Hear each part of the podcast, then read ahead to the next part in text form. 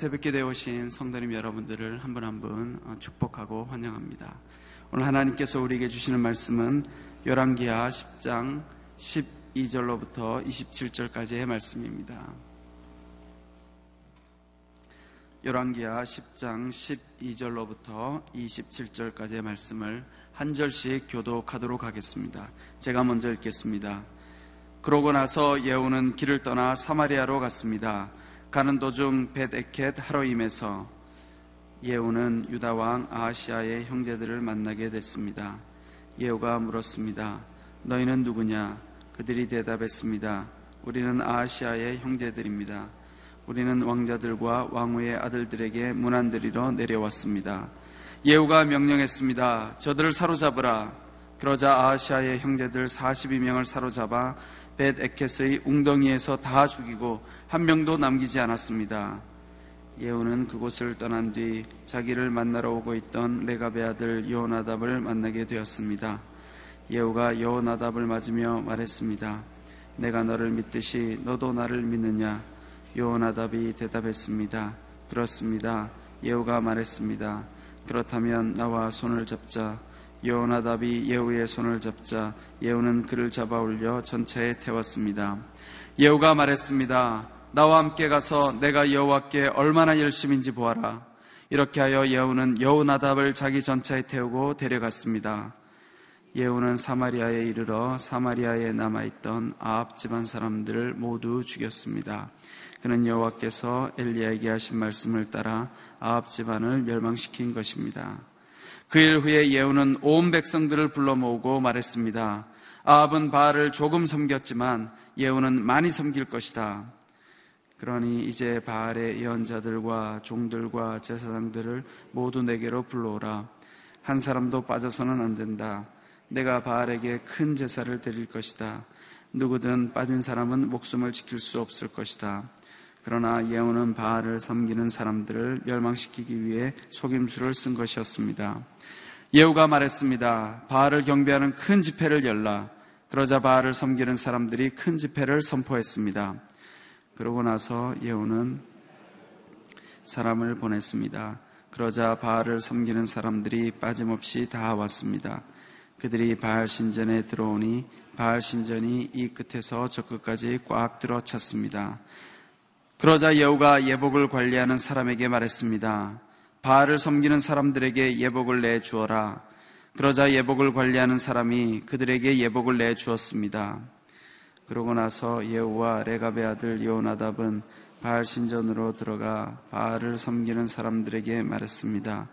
여기 너희에게 여호와의 종은 하나도 없고 오직 바알을 섬기는 사람들만 있는지 살펴보라. 그러고 나서 그들은 제물과 번제를 드리기 위해 들어갔습니다.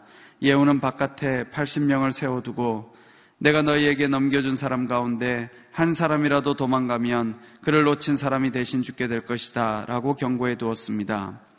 번제를 다 드리자 즉시 예후가 호위병과 장교들에게 명령했습니다. 들어가 한 사람도 나오지 못하게 하고 죽여라. 그러자 호위병들과 장교들은 칼로 그들을 죽여 밖으로 내 던지고는 바알 신전의 안쪽 방으로 들어갔습니다. 호위병들과 장교들은 바알 신전에서 목상을 꺼내와 불태워 버렸습니다. 그들은 또 바알 목상을 깨뜨렸고 바알 신전을 무너뜨려 변소로 만들었습니다. 그리하여 그것이 오늘날까지 이르렀습니다. 아멘. 오직 하나님 편에 서십시오라는 제목으로 노치영 목사님께서 말씀 선포해 주시겠습니다.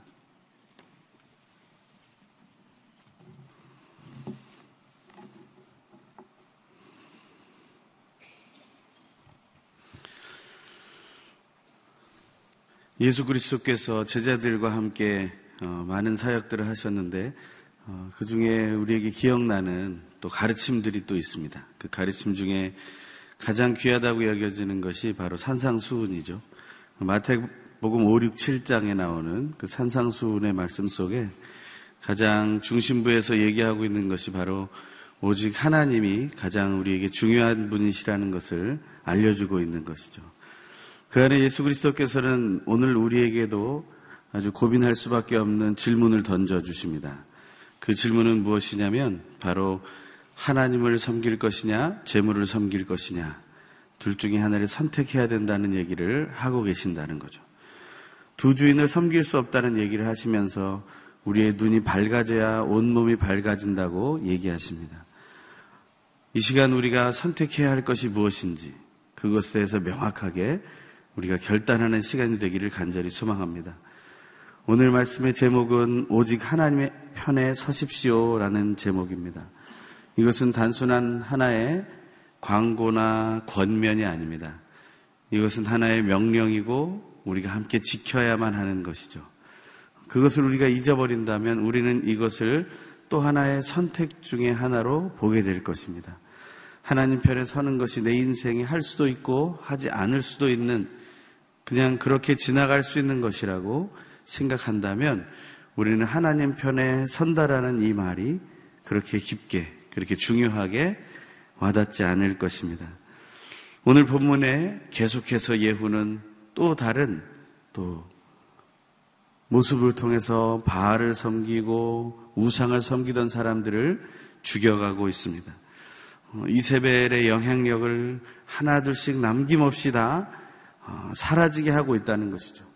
어제까지는 죄의 뿌리까지 뽑아내야 된다고 얘기를 했는데 오늘은 그 외에도 남은 부분이 있어서 그것 하나하나까지 다 해결해 버리는 그러한 모습을 보게 된다는 거죠.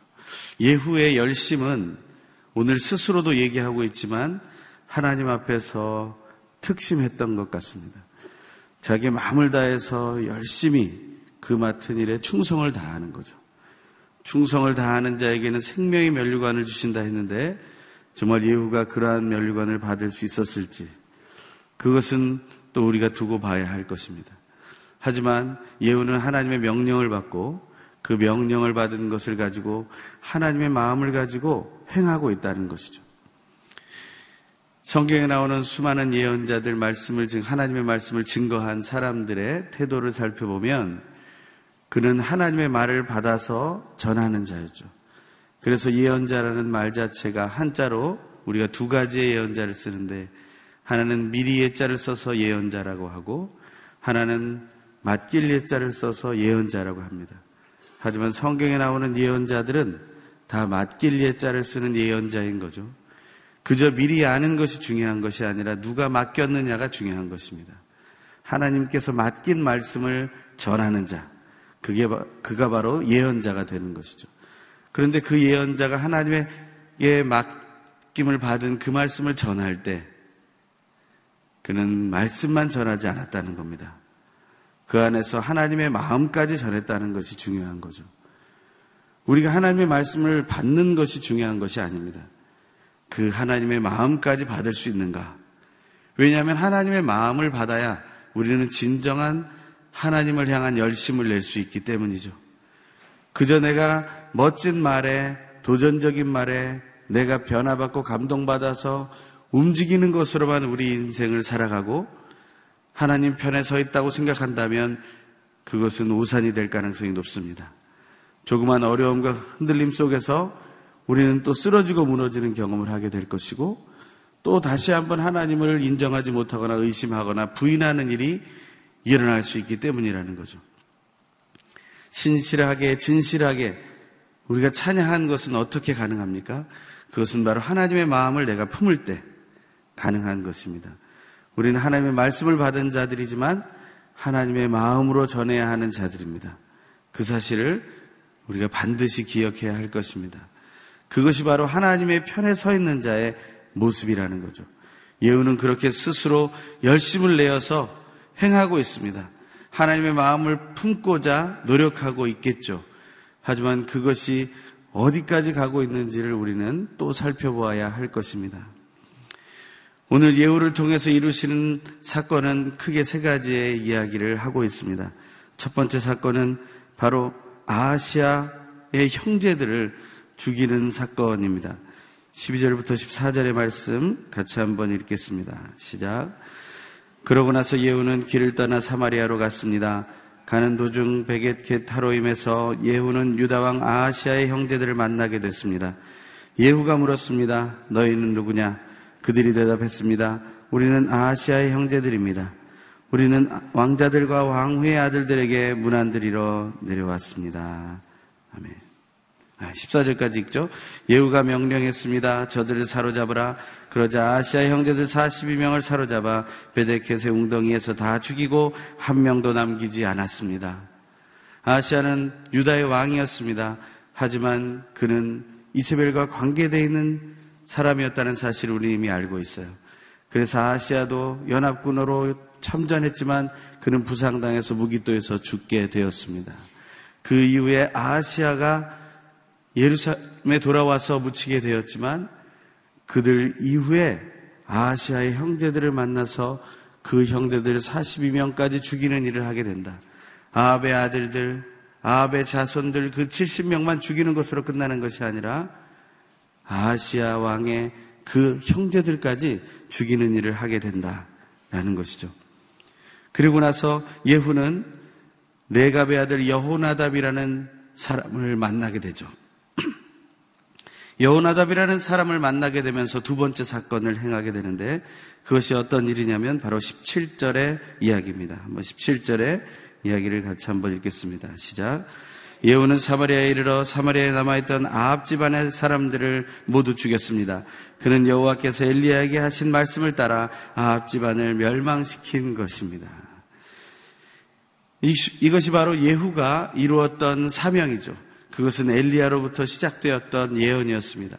엘리야로부터 시작되었던 그 예언이 바로 예후를 통해서 이루어지게 되었다라는 것이죠. 진실로 하나님께서 원하시는 일들은 하나님이 하라고 하는 그것까지 해야 된다라는 것입니다. 우리가 생각하고 우리가 좋다고 여기고 이 정도면 됐다고 여기는 그 순간까지 가는 것을 말하는 게 아니에요. 그것이 성경에서 말하는 부정이었습니다. 하나님이 백을 원하시면 백을 하는 것이 우리의 순종의 모습이어야 한다는 것이죠. 정말 하나님 편의 선자로서 우리가 살아간다는 것은 우리가 99%의 삶을 사는 것이 아니라 100%의 삶을 살아야 한다는 것. 사실 이것이 어려운 것이죠. 어디까지가 100%인지에 대해서 우리는 잘 알지 못하는 것입니다. 하나님의 뜻에 대해서 정말 100% 알기를 원하십니까? 여러분들이 정말 그런 갈망을 가지고 하나님 앞에 나아가고 있습니까? 정말 여러분과 제가 그런 갈망 속에서 하나님에게만 집중하고 있습니까? 우리는 그것을 다시 한번 확인해 봐야 합니다. 혹시 여러분은 세상의 일에 대해서는 100% 알기를 원하고 있지는 않습니까? 이 시대에 일어나는 수많은 사건들 속에서 특히 어떻게 해서 메르스라는 것이 한국 땅에 들어오고 지금 어디까지 퍼져가 있는지를 우리는 알고 싶지 않습니까? 내가 불안해하기 전에 이 모든 것을 알게 된다면 나는 평안할 수 있을 텐데라는 생각을 하지 않습니까? 정말 인류에 있어서 또한 한국 역사에 있어서 큰 사건들에 대해서 아직 미결돼 있고 해결되지 않은 그러한 사건들 속에서 그 원인과 그 이유들을 발견하기, 발견하기 원하는 마음들이 우리 속에 있지 않습니까? 끝없이 그 역사를 탐구하면서 또 노력하면서 그 답을 얻기 위해서 애를 쓰고 있는 것이 우리들 아닙니까?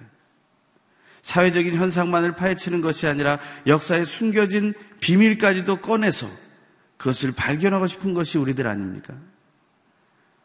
자연과학뿐만 아니라 응용과학의 모든 진리들까지 우리가 발견해서 우리가 결코 가보지 못했던 우주의 그러한 현상까지 우리는 터득해 보려고 애를 쓰고 있지 않습니까?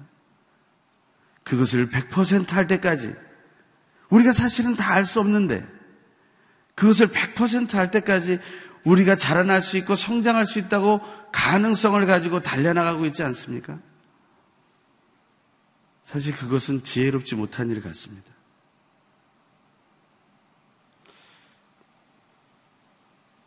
대학 생활을 하면서 나름대로 책에 대해서 관심이 많아지고 여러 분야에 대해서 관심이 많아질 때 제 나름대로 한 가지 결심을 한 게 있었어요. 내가 속한 대학의 책을 내가 다 읽겠다. 그래서 걔가 도서관 안에서 살았어요. 수업이 없을 때는 가방 넣고 들어가서 그 안에서 책을 꺼내서 000부터 999까지 근데 차례차례 못 읽겠더라고요. 지겨워서. 그래서 왔다 갔다 하면서 내가 오늘 관심 있는 분야가 뭔가 그래서 그거를 보는 거죠. 그러다 포기했어요. 도저히 읽을 수가 없더라고요. 왜냐하면 신간이 있다는 사실을 몰랐어요. 여러분, 책에는 신간이 있습니다. 그리고 제가 조금 더 들어가서 현상에 대한 책들을 더 현실적인 이론들과 그 실제들을 보기 위해서 잡지 코너에 갔을 때 저는 포기했어요. 신간이 그냥 나오는 정도가 아니라 매달 매주 신문이 모여 있고 신문 마이크로 신문이 모여 있는 자리에 갔을 때는 더더욱이 놀랐어요. 매일 포기했죠. 포기했습니다. 다 읽을 수가 없습니다. 늘 그것은 새로운 지식이라고 말하고 있었어요. 새롭게 펼쳐낼 수 있을 만큼 수없이 많은 책들이 나오잖아요. 그런데 그것도 걸러서 나오는 거죠. 다 나오지 않습니다. 우리는 그것을 알 수 없어요. 그런데도 우리는 그것을 100% 알기 위해서 또 노력하고 있는 겁니다. 우리가 알 수 없는 언어들로 만들어진 책들이 너무나 많아요. 그것을 우리가 어떻게 알 수 있겠어요? 뭐 공부를 포기하고 그런 정보를 아는 걸 포기하라는 얘기가 아닙니다. 우리가 정말 이 세상의 것을 100% 아는 것을 향하여 노력하는 것 그 이상으로 하나님의 마음을 알고 하나님의 말씀을 알기 위해서 우리가 집중하고 있는가라는 겁니다.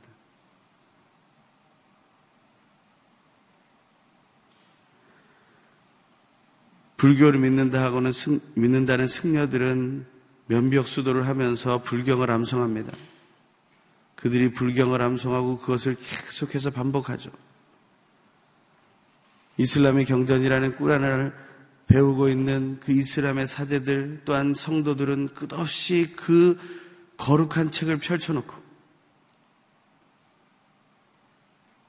꾸란을 아무, 아무렇게나 펼쳐놓는 게 아니거든요. 거기에는 꾸란 받침이 있어요. 그 받침이 비쌀수록 경건하다고 생각하는 거죠. 그래서 그걸 받쳐놓고 그 위에 올려놓고 꾸란을 암송을 합니다. 이슬람 신자들 중에는 꾸란을 암송하는 사람들이 너무나 많아요. 물론 이스라엘 사람들 중에서도 구약 성경에 특히 토라를 암송하고 시편을 암송하고 예언서를 암송하는 사람들이 많겠죠. 사실 하지만 개신교를 믿는다고 하고 예수 그리스도를 구주로 모신 우리들은 일대일 교재에 나오는 그 암송 구절조차도 버거워한다는 거죠. 정말 우리가 하나님의 말씀에 집중하고 있는가? 세상의 정보보다 하나님의 말씀에 집중하고 있는가? 정말 그것이 하나님의 편에 서는 행위라면 정말 우리가 단순한 종교심의 열심이 아니라 정말 하나님의 마음을 품고 그 자리에 설 수 있을 것인가? 내가 신문을 펴기 전에 이메일을 열기 전에 SNS를 열기 전에 정말 하나님의 말씀에 집중할 수 있을 것인가? 오늘 의 교회는 그 창립부터 하나님의 말씀에 집중하는 훈련을 시작했다고 했는데 그것은 과거의 전설이 되어 버렸는가? 그것은 단지 초창기에 있었던 멤버들에게만 있었던 훈련이었는가? 아니면 지금 나에게도 스스로 움직여서 하나님의 말씀에 집중하는 훈련을 하게 만드는 나의 지혜로운 선택과 결단이 되어야 할 것인가? 우리는 과거의 전설 속에 사는 사람들이 아닙니다. 과거의 망령에 매여 잡혀 살아, 살아가는 사람들도 아닙니다. 지금 현재 이 시간에 살아계신 하나님을 만나고 있는 겁니다. 그 하나님이 살아있는 우리들에게 전하는 이 말씀을 우리가 받아들이고 있는 거예요. 그 말씀 앞에서 어떻게 우리가 무릎을 꿇지 않을 수 있겠습니까? 그 말씀 앞에서 어떻게 우리가 겸손하지 않을 수 있겠습니까? 어떻게 그 말씀 앞에 떠나서 하나님 편에 서지 않을 수 있겠습니까? 우리는 그럴 수 없는 사람들입니다. 우리는 죄인들이기 때문입니다. 아무리 의인이라는 명을 들었다 할지라도 우리는 죄인의 꼬리표를 떼지 못하는 사람들이기 때문입니다. 아시아 왕의 형제들만 죽고 아합의 자손들만 죽고 아합의 남은 사람들, 그런 사람들만 죽는 것이 성경의 이야기가 아닙니다. 이 이름표 안에 내 이름이 들어갈 수 있는 거예요. 우리의 이름이 들어갈 수 있는 겁니다. 오늘의 세 번째 사건은 정말 황당한 사건이죠. 이 예후라는 사람은 하나의 속임수를 씁니다. 자기가 다스릴 이스라엘 백성들을 향해서 속임수를 쓰고 있어요. 뭐라고 속임수를 씁니까? 18절의 말씀이죠. 18절에서 19절의 말씀을 같이 한번 읽겠습니다. 시작. 그 이후에 예후는 온 백성들을 불러 모으고 말했습니다. 아합은 바알을 조금 섬겼지만 예후는 많이 섬길 것이다. 그러니 이제 바알의 예언자들과 종들과 제사장들을 모두 내게로 불러오라. 한 사람도 빠져서는 안 된다. 내가 바알에게 큰 제사를 드릴 것이다. 누구든 빠진 사람은 목숨을 지킬 수 없을 것이다. 그러나 예후는 바알을 섬기는 사람들을 멸망시키기 위해 속임수를 쓴 것이었습니다.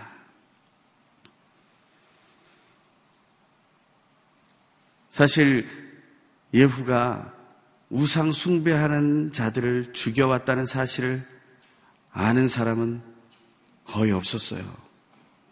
그것을 안 사람은 요람이라는 왕뿐이었어요. 요람과 예후가 만났을 때 요람이 물어보죠. 너는 평안의 소식을 가져왔느냐? 그랬더니 하는 말이 무엇이었어요? 아니 이세벨이 이 나라에 이 많은 우상들과 마술들을 가져왔는데 어떻게 평안할 수 있겠느냐? 라는 말을 한다고요. 그 얘기를 들은 사람은 이미 다 죽었어요. 백성들은 그 이야기를 모릅니다. 그저 예후는 새로운 구테타의 성공자가 되었고, 이제 새로운 권력가가 되었기 때문에 예후의 말을 들을 수밖에 없다고 생각한 것이 백성들이었을 거예요. 그 백성들에게 예후는 자기의 의도를 반대로 전하고 있는 것입니다. 내가 바알과 아세라를 섬기는 자들을 다 죽일 테니 돌아와라. 한다면 그들이 다 바꿔서 돌아온다고 말하죠. 누가 내가 믿겠다라고 얘기하겠습니까? 진짜 순교를 하겠다고 각오하는 사람들 외에는 그 모임에 나오지 않겠죠.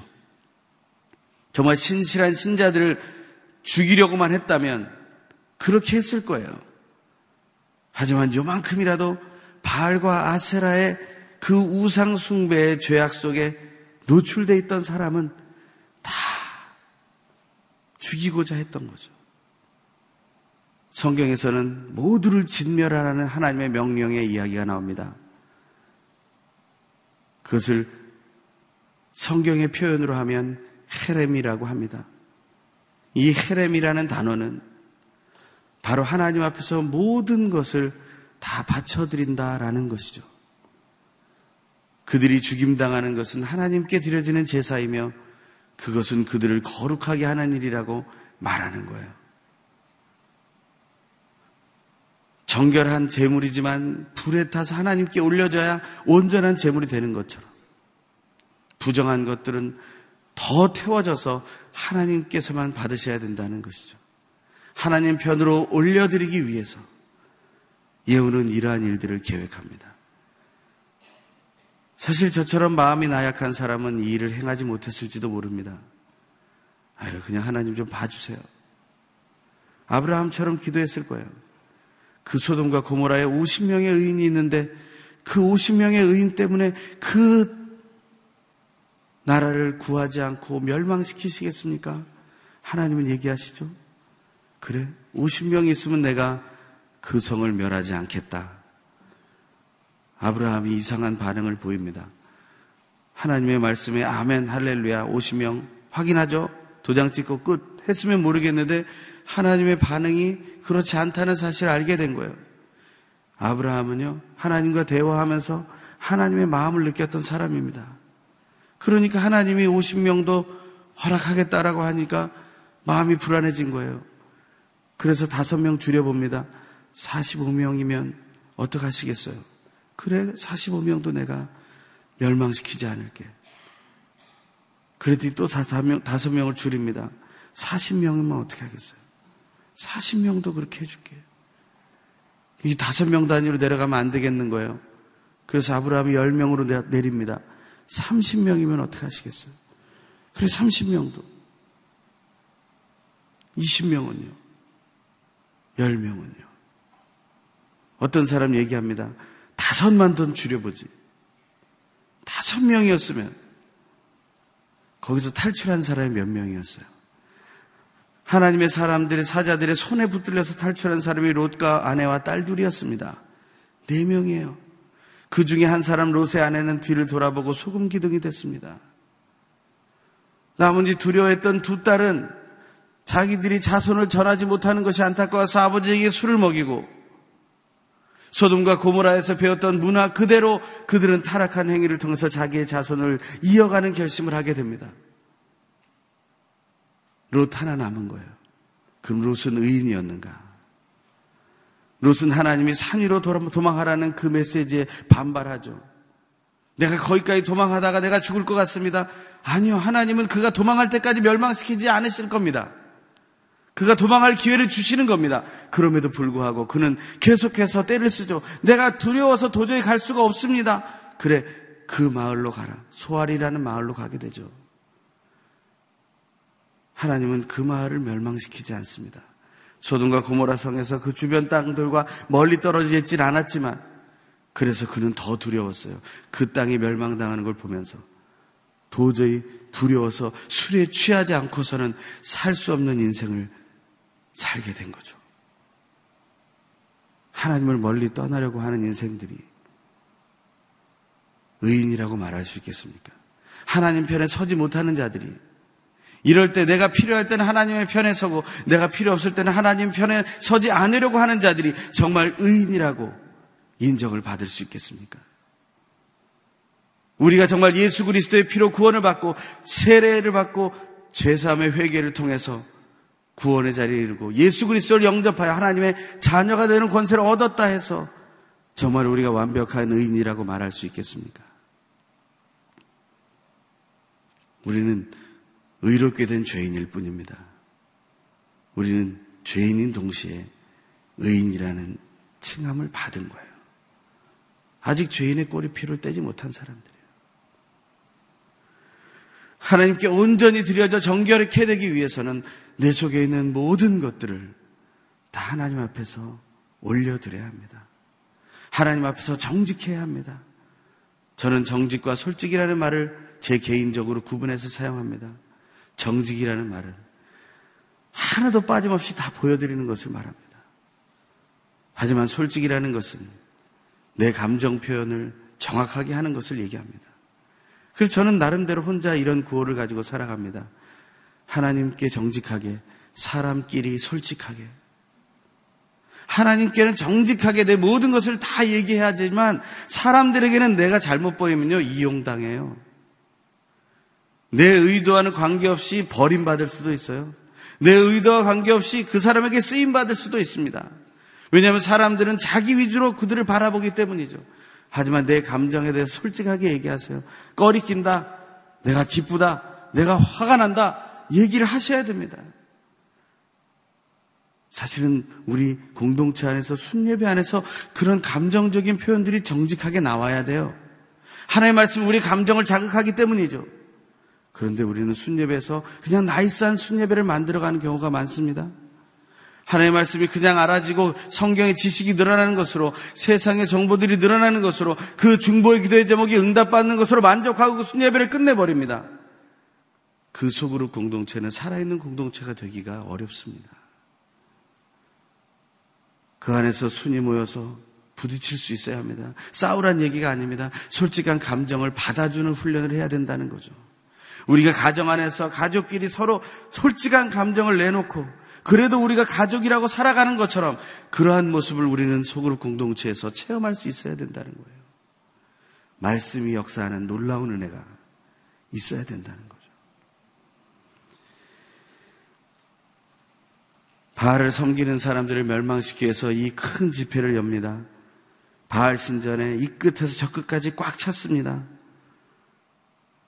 그런데 하나님 앞에서 다시 한번 예후는 여호나답과 함께 바알 신전에 들어온 사람들에게 이런 질문을 하죠. 23절의 말씀을 같이 읽겠습니다. 시작. 그러고 나서 예후와 레갑의 아들 여호나답은 바알 신전으로 들어가 바알을 섬기는 사람들에게 말했습니다. 여기 너희에게 여호와의 종은 하나도 없고 오직 바알을 섬기는 사람들만 있는지 살펴보라.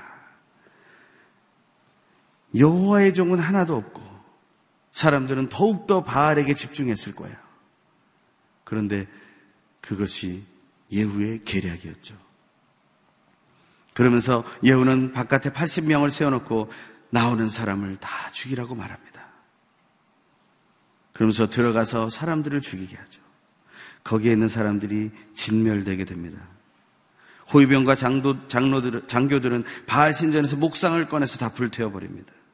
그리고 바알 신전을 변소로 만들었다고 했어요. 발본 세 권이죠. 근본을 다 뿌리채 뽑아버리고 원천을 막아버리는 겁니다. 우리 속에 거짓과 죄가 샘 솟아나는 그것을 다 말려버리고 덮어버려야 된다는 거죠. 예수 그리스도의 피로만 가능합니다. 예수 그리스도의 이름으로만 가능합니다. 하나님의 편에 서는 것으로만 가능합니다. 성경에는 하나님의 편 사건이 하나 나와, 편에 서는 사건이 하나 나옵니다. 아마 예후는 그 모세의 사건을 기억했을지도 모르겠습니다.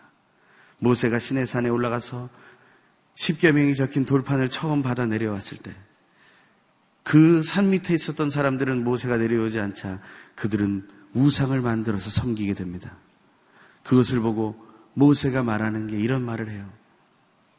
지금 이 자리에서 여호와의 편에 서 있는 자는 나오라. 그랬더니 레위 사람들이 나옵니다. 그랬더니 레위 사람들에게 칼을 다, 칼을 들고 백성 안으로 들어가서 네 형제와 네 친구와 네 이웃을 죽여라. 그래서 그날 3천 명 가량이 죽었다고 했어요. 그 사건 이후에 모세는 얘기하죠. 이제 이것으로 우리가 정결케 되었다. 다시 시내산으로 그 돌판을 받으러 올라가게 됩니다. 예후가 행한 일이 이런 일입니다.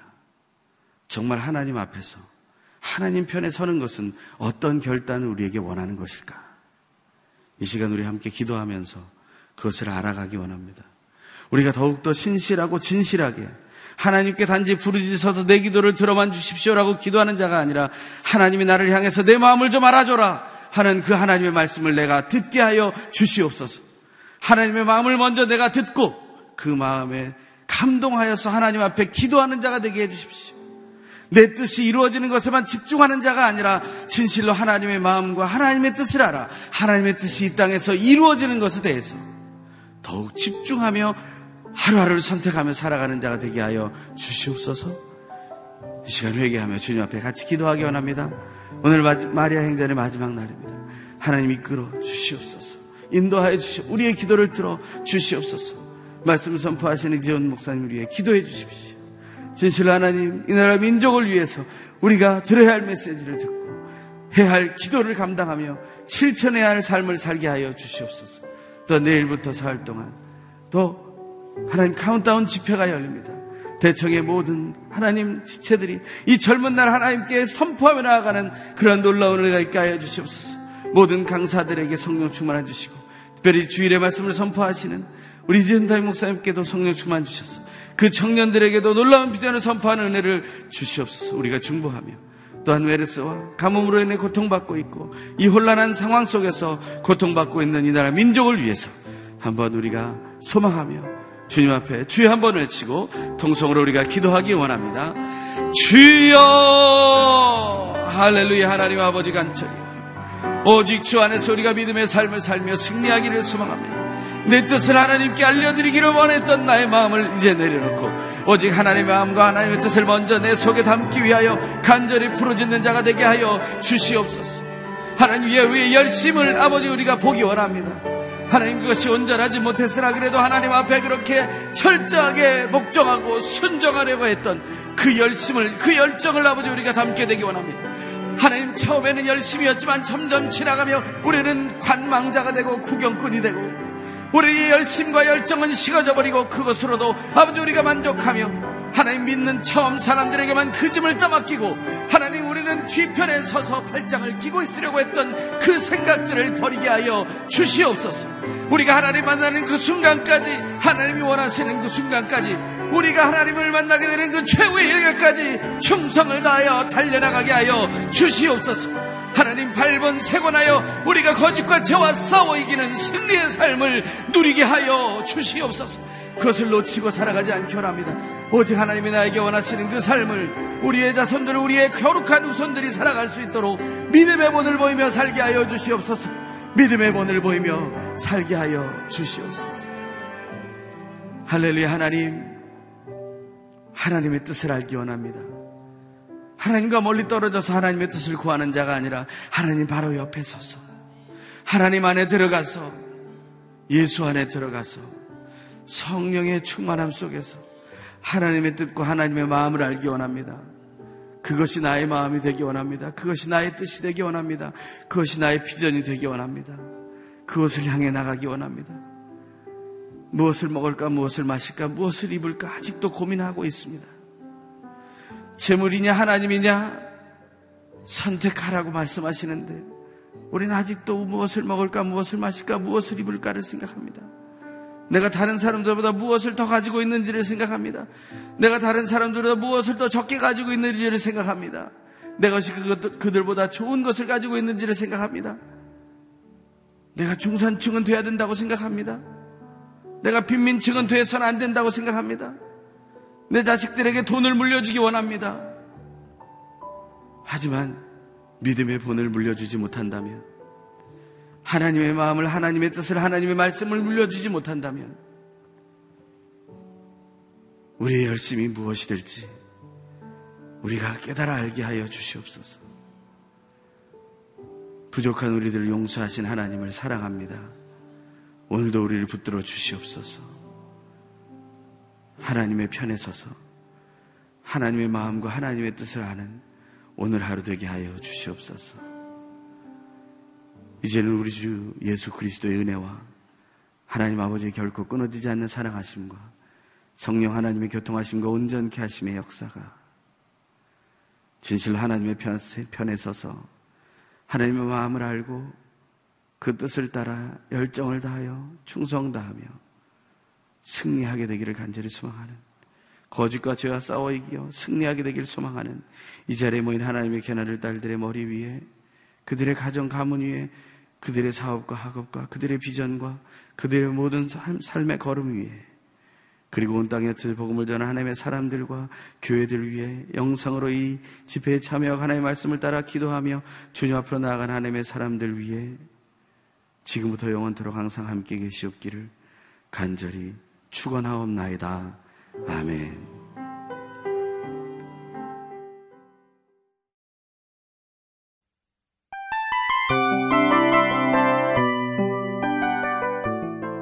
이 프로그램은 청취자 여러분의 소중한 후원으로 제작됩니다.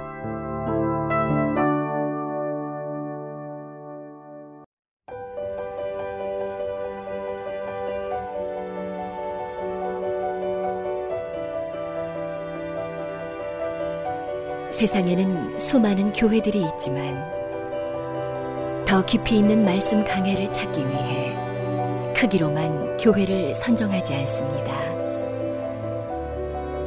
보다 좋은 영적 콘텐츠를 더 많이 나누기 위해 방송비를 받지 않습니다. 1년 365일 복음만 전하고 싶어서 우리는 광고를 하지 않습니다. 온누리의 복음을 땅끝까지